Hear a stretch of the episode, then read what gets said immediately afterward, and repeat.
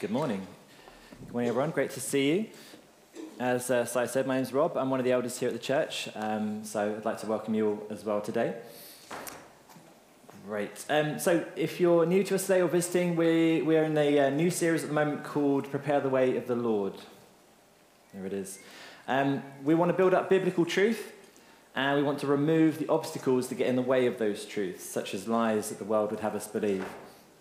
Today we're looking at the theme of greed versus generosity. What God says with, uh, that we should do with what we have, and exploring how it's better to give than to receive. Um, and at this point, I think we just, just on behalf of the elders, I'd love to say a huge thank you to all the ways that you give. Um, there's so many generous people here in this church. Uh, for the gift day today and last week, thank you so much. And for the regular giving, thank you. So I'd like to start today just with a, a short story um, about a businessman and a fisherman. You might have heard it before. Um, I believe it originates uh, somewhere in South America. So the story is about a businessman who's on holiday, and one day he's walking down a tropical beach and comes across a fisherman sitting on the beach doing nothing. So he goes to the fisherman and says, What are you doing? Why aren't you out catching fish? And the fisherman says, Well, I've caught enough fish for my family today. Now I'm just going to relax on the beach and enjoy the view. And the businessman says, Well, you should be out fishing all day and catch as much fish as you can. Think of the money you could make. And the fisherman says, Well, what would be my reward? And the businessman says, Well, with all that money, you could buy bigger nets. Then you could catch even more fish, make even more money. And the fisherman says, What's my reward then?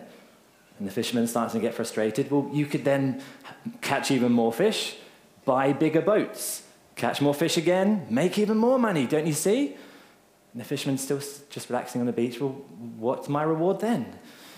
The businessman says, Well, then you could use that money to buy more boats, get more people to fish for you. Think of the money you could make. And the fisherman says, Well, okay, what's my reward? And the fisherman, the businessman now, frustrated, says, Don't you see? You'd be so rich you could just lie on the beach and enjoy the view. so, how often have we been caught in that same mindset as the businessman? The idea of life is to get more and more, to get as much as you can, and perhaps if we work hard enough and if we get enough, maybe then we'll be happy. Maybe one day we'll find peace with all the stuff we have. But how much is enough? Is life really about what we have and what we get? The Bible teaches that we should be content with what we have, but the Bible goes further to say that actually we should be generous. That irrespective of how much we have, whether we have lots or whether we have little, we should be generous with what we have. See, greed is not about having more, it's about wanting more. It's about the state of our hearts. We crave more than we need. Probably because we've fallen for the lies of culture and the world that says actually having stuff is the source of our happiness. We're bombarded by our adverts, aren't we, telling us what we should have in our life, and if we buy those things, then we'll be happy. Our culture celebrates material success, doesn't it? How much do you earn? How big's your house? What car do you drive? How early can you retire and live comfortably? We live in an individualistic mindset, don't we? Our culture tells us to think about ourselves, put ourselves first. You see this in small children, don't you? That's why we need to teach children to share. After all, you know, why should I share? It's mine. If I give it to you, then I have less. But that's what giving is, isn't it? It's sharing what we have, meaning that we do now have less. Now, giving doesn't mean getting something back or getting it back. That's lending.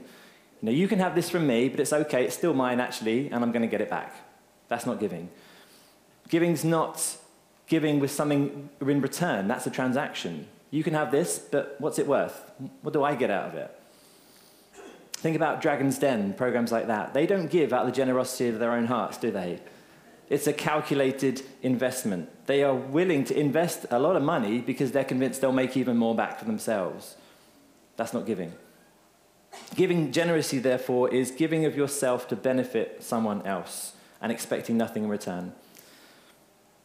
And giving and being generous is not just about money.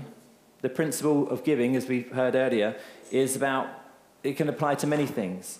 Our time, we can give our energy, we can give our help and support, we can give encouragement, we can give our expertise, and yes, we can give possessions and money too. If it's something you have, then it's something you can be generous with, or choose to keep to yourself. I'm sure we've all heard that saying, it's better to give than receive.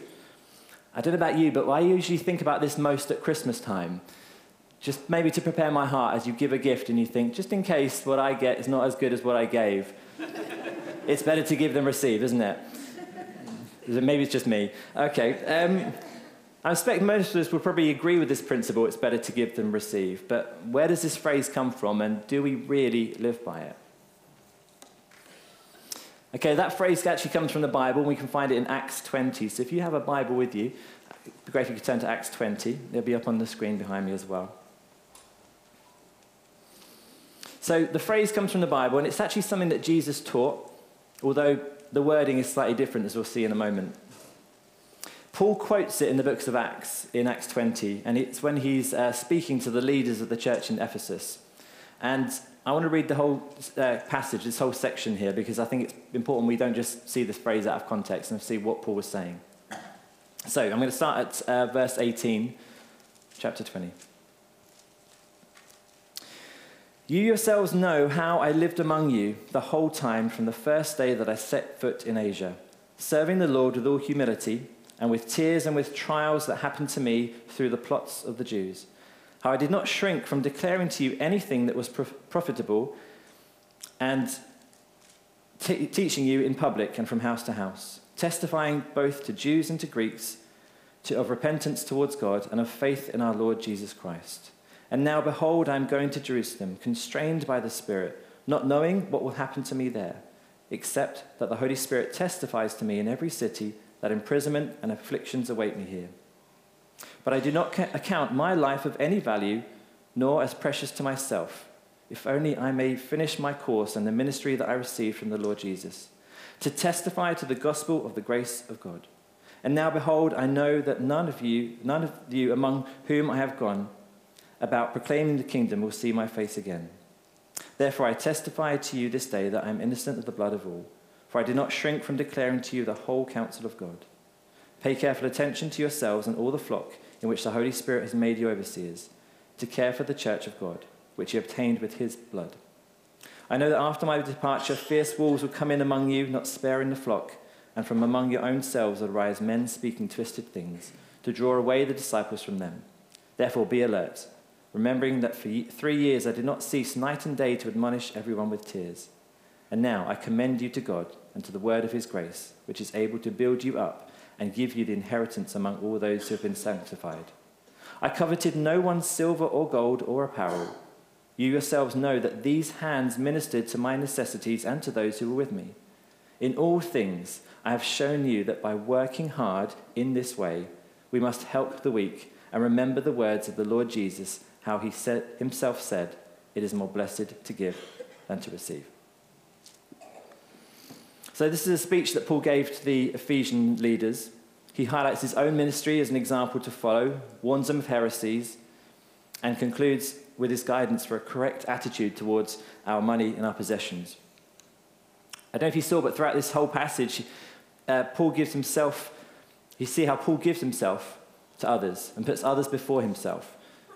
He's given his life in service to God, teaching about Christ. He puts this before the trials, imprisonments, and afflictions that he will face. He says he doesn't consider his own life as precious to himself, but desires to give that away, to give away what he received from the Lord, the gospel. Paul goes on to remind them that he didn't covet anything of theirs, but provided for himself and for others through hard work. And then he con- concludes with a command that we must help others through giving. Paul says we must remember Jesus' words that it's more blessed to give than to receive. So, this is a direct quote from Jesus, but it's quite interesting. It's easy to miss because it's nowhere else in the Bible. It's not in Matthew, Mark, Luke, or John. Most commentators would agree that actually it would have been passed down and shared amongst the disciples. So, clearly it was worth remembering. So, what does Jesus mean? Most Bible translations have blessed or blessed uh, some translations, such as the Good News, say there is more, more happiness in giving than receiving. That's because the original Greek word for blessed translates as happy. So Jesus is saying that you'll be happier if you give. There is joy to be found in giving. It's the same word that he uses with the Sermon on the Mount blessed are the poor in spirit, blessed are those who mourn, blessed are the meek. And it's a similar idea where you find in Psalm 1, the opening words of the Psalms Blessed is the man who walks not in the counsel of the wicked. One interpretation I came across would say that when we think of a person who's blessed in this way, you could describe them as someone who's experiencing the good life. That's what it means to be blessed. I don't know about you, but I find it quite surprising that the emphasis of Jesus' words is on the giver. You'd expect it the other way around. You're more blessed when you give, when you receive, when you get something. The world says, I'll be happier when I get something. But Jesus is completely the opposite way. He says, I'll be happier and more blessed when I give. In her book, uh, Confronting, uh, Con- Confronting Christianity by Rebecca McLaughlin, which I highly recommend, she says that Jesus' teaching cuts against the grain of an individualistic, success focused mindset. In other words, Jesus' words are countercultural. I would highly recommend reading this book. It's very good. She, comes, she goes again, looks at 12 hard questions that people give about Christianity, and she comes back at them with research and history as well as Bible principles. And there's a bit there on giving. And she actually says that according to research, giving is good for us. So, according to scientific research and social research, it says that volunteering has a positive impact on our mental and physical health. Actively caring for someone else yields greater physical and psychological benefits than being cared for. According to research, helping others in the workplace can improve your work satisfaction. And financial generosity has psychological payoffs. So, even according to research, there's blessing in giving. So, why is it more blessed to give than receive? How is this possible? I'd like today to look at how giving aligns our hearts with God's heart, how giving demonstrates the gospel, and how giving advances the kingdom. So, giving aligns our hearts with God's hearts. We serve a generous God who loves to give. We've heard that already this morning. In James 1, uh, Paul writes, Every good gift and every perfect gift is from above, coming down from the Father of lights, with whom there is no variation or shadow due to change. We can find joy in giving when we stop and remind ourselves that actually everything we have is from God in the first place. Remembering this should humble us. To Timothy, Paul wrote, As for the rich in this present age, charge them not to be haughty, but to set, nor to set their hopes on the uncertainty of riches but on God, who richly provides us with everything to enjoy. It's a direct challenge to those who put their hope in what they have, to instead put their hope in God. You can't do both. Either you're going to rely on your stuff, your money, your possessions, or you're going to rely on God. Paul says that our riches are uncertain. And I'm sure we can all relate to that more than ever in this cost of living crisis. Who would have predicted the way that prices have gone up? and we still don't know how it's going to end up. That's because these things are uncertain. But God is not uncertain. As it says in James 1, there's no variation or shadow to change in God. He is the same yesterday, today, and forever. He can be relied on. And both these verses remind us that God gave to us first. Everything we have is from Him. He gives us life. He sustains us by giving us every breath. He gives us His presence. He gives us His love. He gives us our talents, our abilities. He provides our daily needs, and so much more. That's why Paul charges them not to be haughty about their own riches. In other words, don't be arrogant. The idea of, look at me, look how much I've earned, look what I've made for myself. Yet a thankful heart acknowledges God's generosity to us first. And a thankful heart and a humble heart will lead to be, becoming a generous heart. George and I often pray and ask God to help us to hold things loosely. We ask God to help us to be open handed in our things, our money, our home, our jobs, everything. What we mean is when we ask God to help us, is that we ask God to help us to not be so caught up in holding tightly to what we have that actually it's going to hurt when it's gone. You can become fearful when you're holding something tightly. Imagine something precious in your hand right now that you didn't want to lose It takes a lot of energy to hold tight onto that so that it never goes. Imagine someone trying to prise it out your fingers, it's going to hurt. And if it's gone, it's going to hurt again. And trust me, in my experience, there's so much peace knowing that actually you can hold things loosely because you never know what tomorrow's going to bring. You never know when that thing might be needed by someone else. You never know when your job situation may change. Maybe it's time to move house. Perhaps your health might deteriorate.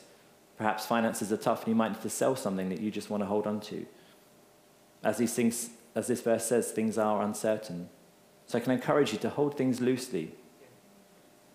Our God, though, is not tight fisted when it comes to giving. He loves to give.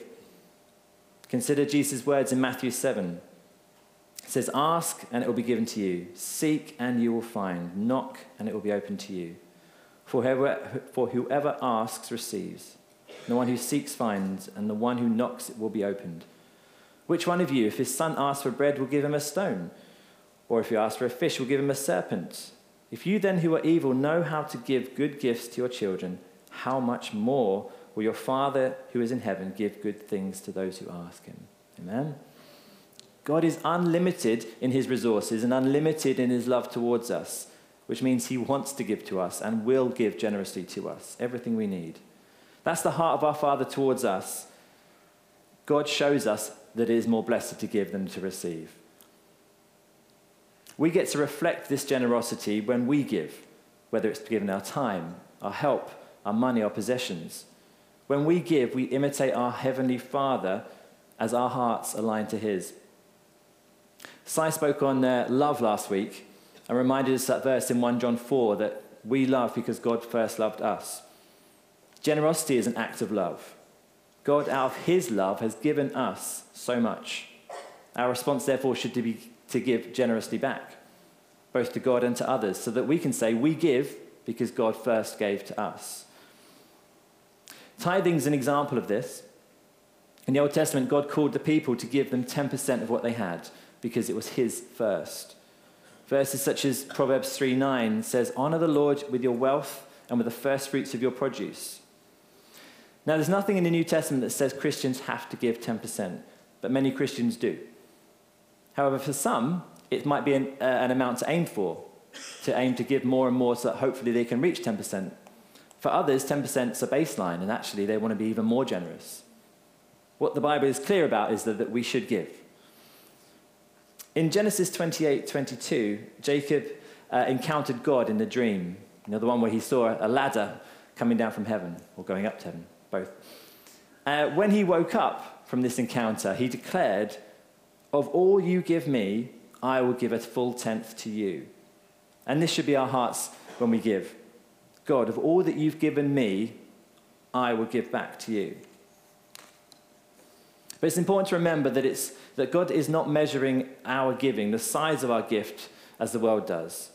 It's not about the amount compared to anybody else. God's looking for your heart behind the gift. Consider the story of the, uh, the widow's offering. It's in Mark 12. I'll read it to you. It says, Jesus sat down opposite the treasury and watched the people putting money into the offering box. Many rich people put in large sums and a poor widow came and put two small copper coins, which make a penny. And he called his disciples to him and said to him, Truly I say to you, the poor widow has put in more than all those who were contributing to the offering box. For they contributed out of their abundance, but she out of her poverty has put in everything she had, all she had to live on. What she gave cost her everything. She had nothing left for herself. I don't know about you, I find that really, really challenging. In the world's eyes, this is foolish. If she barely had anything else left, why would she give that last bit away? And let's be honest, what difference would it make anyway? It was less than a penny. The difference is the state of her heart behind the gift. She knew she was giving to God, and she clearly put Him before herself. That's the only answer for her actions. She must have known the truth that it's more blessed to give than to receive. And I would say here as well if you don't feel like you can give much, Know that God wants your heart first. Nothing is too small when it comes from a generous heart. As an opposite example to the widow, we can look at the rich young man who came to Jesus in Matthew 19. I'll, probably, I'll just paraphrase what happens. But he comes to Jesus and says, Teacher, what must I do to have eternal life? And Jesus says, Keep the commandments. And the young man replies, I've done that. I've kept them all. What else can I do? And Jesus said, If you would be perfect, go and sell all you possess and give to the poor, and you will have treasure in heaven. And then come follow me. And the young man heard this. He went away sorrowful, for he had great possessions. Why did he go away sad?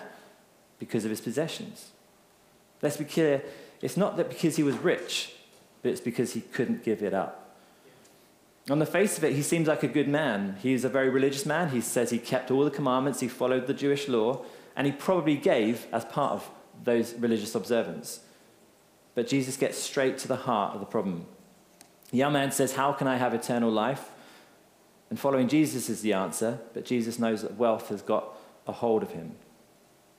This encounter shows that wealth and material belongings can hinder our submission to God's call in our lives and to be generous. And in this case, it hindered the man's very salvation. Jesus is offering him eternal treasures, but his heart is ruled by earthly treasures. So, how's your heart when it comes to giving? Which are you more like, the widow or the rich young man? Just want to challenge you just to be honest about it with yourself. Let's allow God to align our hearts to His, remembering how generous He is first to us. Okay, so giving also, I think, demonstrates the gospel. When we consider the generosity of God, nothing compares to the greatest gift that He's given us, and that's salvation through Christ.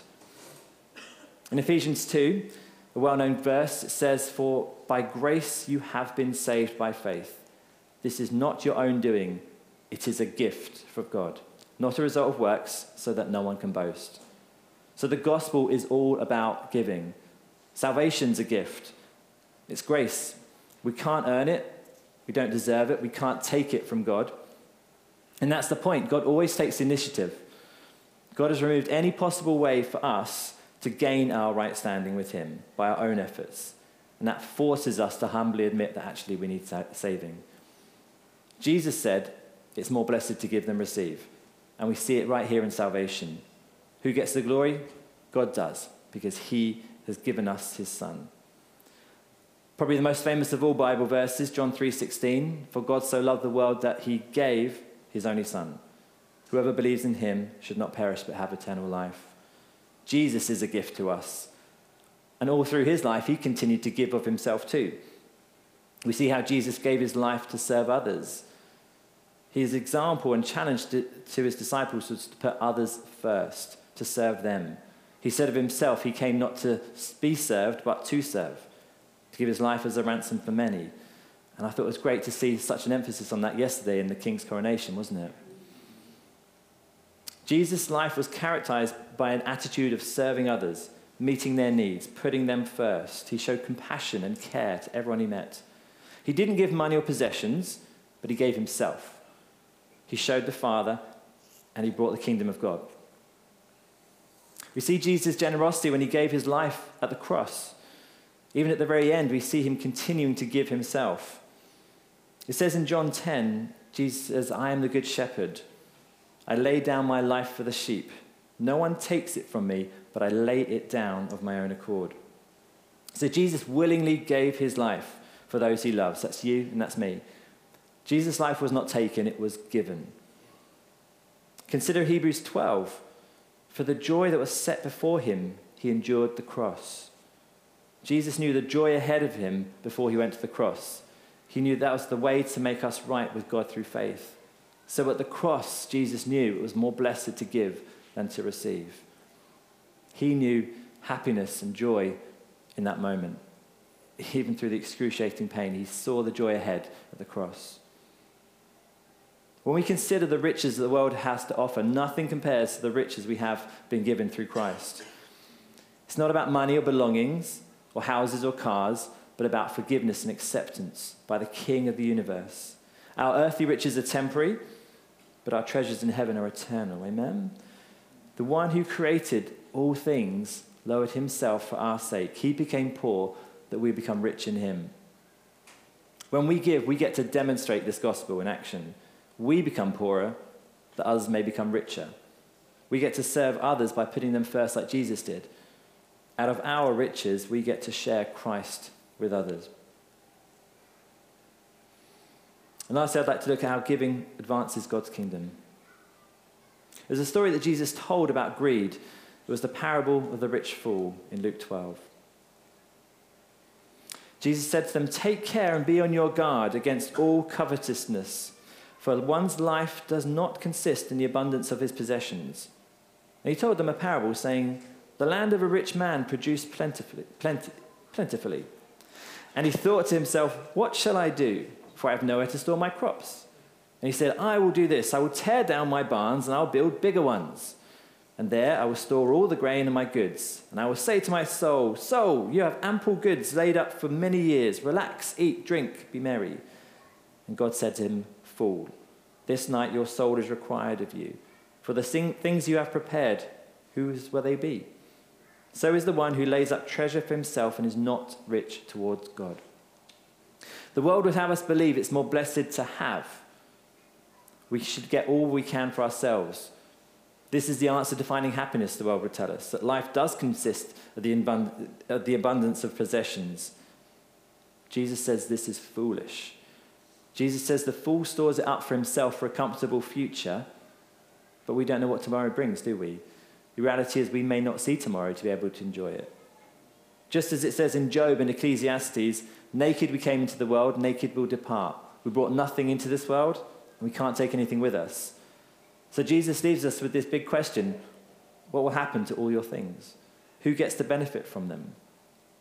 And Jesus is clear here.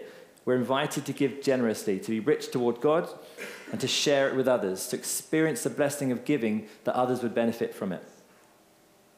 As it says in Hebrews 13, do not neglect to do good and to share what you have, for such sacrifices are pleasing to God. This is, what the, this is how the kingdom advances. God's people following his example of love to others, to giving to others, and bringing glory to God. The early church modeled this. Paul wrote to many churches encouraging them to give generously, to support other churches, and to raise money for the poor, and they willingly responded. They were motivated by a desire to serve God by blessing others. They refused to keep it to themselves when they could see other people's needs. And I'll be completely honest here, I have a long way to go on this.